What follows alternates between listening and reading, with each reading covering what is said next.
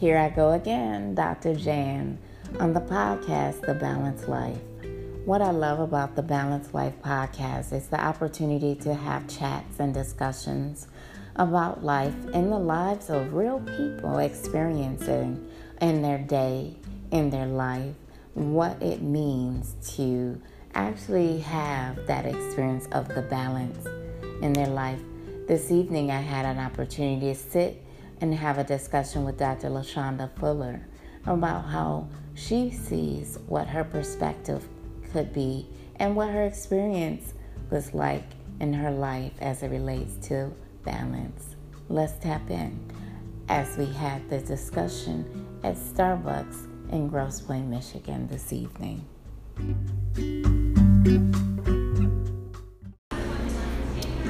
Good evening to the Balanced Life.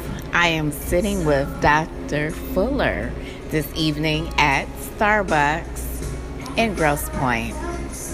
I am going to ask her to actually give us a, a little bit of a discussion on the balanced life and how her day was today. How are you this evening, Dr. Fuller? This is amazing, first and foremost. how you can just turn right on at the drop of a dime. Like, I think that is um, impressive, right? Um, and the voice is real. it's not a fake voice, it's a real voice. But what I will say is that I am, with my deep sigh, um, I'm a lot of things. I'm grateful. I'm sad. Um, I'm grieving. I'm rejoicing. I'm hopeful. Um, but I have to keep going back to I'm grieving, right? And so when you think about grieving and a balanced life, I think you give, like, you make time for grieving. Like, we don't make time to grieve. And so the fact that I just put my dog down of 13 years today, um, and and the throughout the week, right? Listening to her, her breathing, listening to her, I guess you could say suffering, because at one point the suffering or the, the sound of her breathing was causing me to suffer and then at a different point I, rem- I I don't remember it quite when I shifted but I know I shifted into Pepper's all right. Pepper's all right.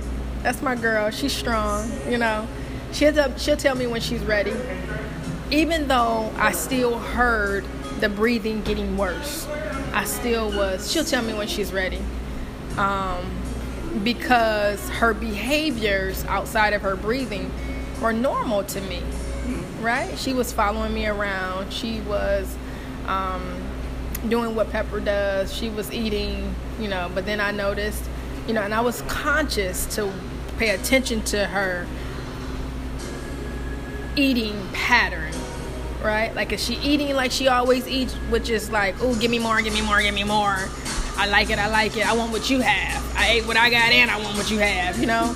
Or was she I don't want this. Like when she started getting really picky, like the things that she really enjoys, she turns her nose up at it and walk away. I'm like, oh, right? It started to become and so here I guess when you talk about balanced life, I want to always keep this connected to the theme of the podcast, right? Like balanced life, I think at one level includes creating a routine that's beneficial, that is um, helpful to productivity, right, and health, right, wellness. But then when there is a, I don't even want to say an interruption, but maybe uh, a crisis or uh, a change, a change, a shift, right, in the routine, in the program, in the system to maintain balance sometimes and, and, this is why i was telling you i want you to watch eat pray and love the movie with um, with uh,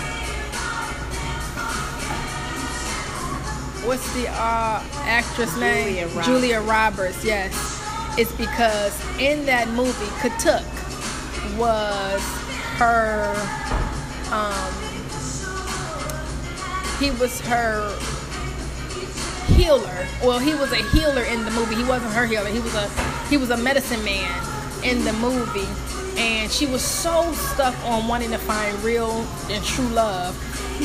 Excuse me, but also wanting to make sure that she never lost love for herself as she was seeking true love and balance. Like like in her previous marriage, she felt imbalanced and that the marriage wasn't balanced. So once she got a divorce, she went to, you know, she she she experienced this voyage across three different countries to really in search of self, but it was in search for a balance for her life. But when she got to the medicine man in her very last destination, he told her to find love and balance. Life is to sometimes lose balance mm. Right? In order to find something you have to lose it to know what you're looking for. Mm-hmm. But then you also have to know that if you found love and the love that you found have taken you off your balance then that's the love that you want to keep. Because anytime love can take you off your balance that's some powerful love. And so, in looking at your totality of your day and the relatability of that awesome movie, how do you see your conclusion of your day as it relates to the integrating of the movie with your is that can i hear you yeah Oh, okay. So how do I relate the concluding of my day as it relates to balance and the things that has taken place in that movie? Well, the first of all, my day is not over because it's only 7:58, right? Um, last night I got into bed around 10, 10:30ish, which was back to my original schedule because I haven't I don't think I've been in the bed like that at you know being in my place of home in a, in a minute. Um, so i don't know how my day is going to end right? I have a intended plan but because i'm open to my day evolving um, the only thing i can say is right now i appreciate that i made time for grieving my pepper right and i know that i've been grieving pepper for some time now because she's been in transition. And the more that her transition had become uh, more intensified with her discomfort, the more I became lost as to what to do. Right? Early on, when her transition was obvious, I'm like, oh, I need to put her down. Like, I was eager to put her down, and she was eager to let me know I'm not ready to go nowhere right in the way she moved in her energy you know in her attitude i'm like oh wow no you you good but as her discomfort intensified it brought me to a space of when i'm wrapping it up with today pressure right? Pressure to really look at what really transition mean and feels like like like how I'm how I sit with my clients and I walk them through this mindfulness of being intentional about understanding their transition, understanding the whys and the wheres and the who's about it, right? Like, is it a pattern? So I'm taking myself through those same type of mental um, prompts to determine where am I at in this process as it pertains to maintaining a balanced life. And what I will conclude is that when I finally was able to surrender to spirit, because I recognized that I was I was toiling with this idea of putting my dog down. And part of it was because that pressure to end somebody's life was heavy on me. Yeah. Like, I don't, that's not my call. right? Um, and I had told my girlfriend the other day, who am I to say that it's time for her to, to die? And she said, well, she's not a human, and we have to look at animals differently than humans. And I said, well, I don't know about that, right? Because, like, when I thought I needed to put her down, so solely, you know, she shared with me through her soul illustrating a desire to still live.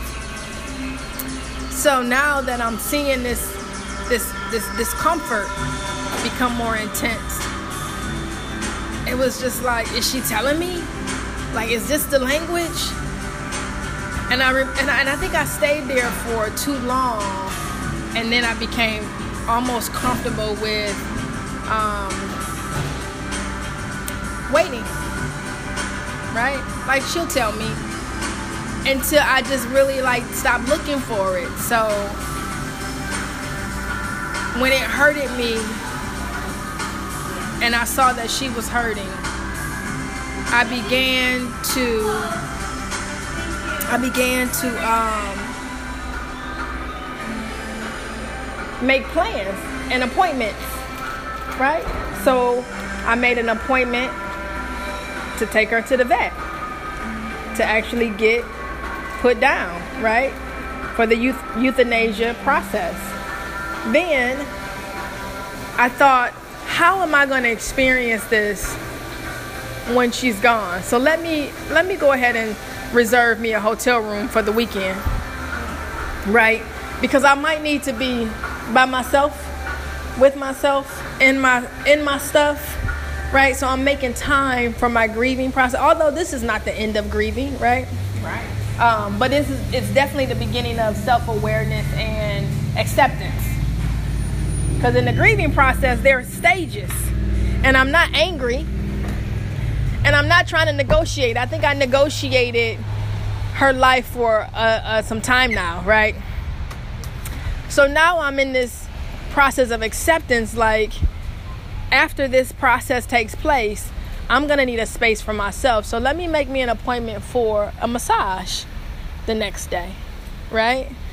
Um, so when you offered a massage today, I'm like, I can have one back to back. Like I, you know, I, I, didn't think it was important to tell you, oh, I got one scheduled for tomorrow, mm-hmm. right? Because my body is probably needing something today. So that I think is part of mm, trying to maintain a balanced life while you're accepting life as it is. Um, so, indeed, that's how I am moving forward with my grieving process, but also maintaining this this balance of this is real. She was real to my life and huge in my life. And death is real too, but it's not the end because she came from the same spirit I came from. So we are all spirit.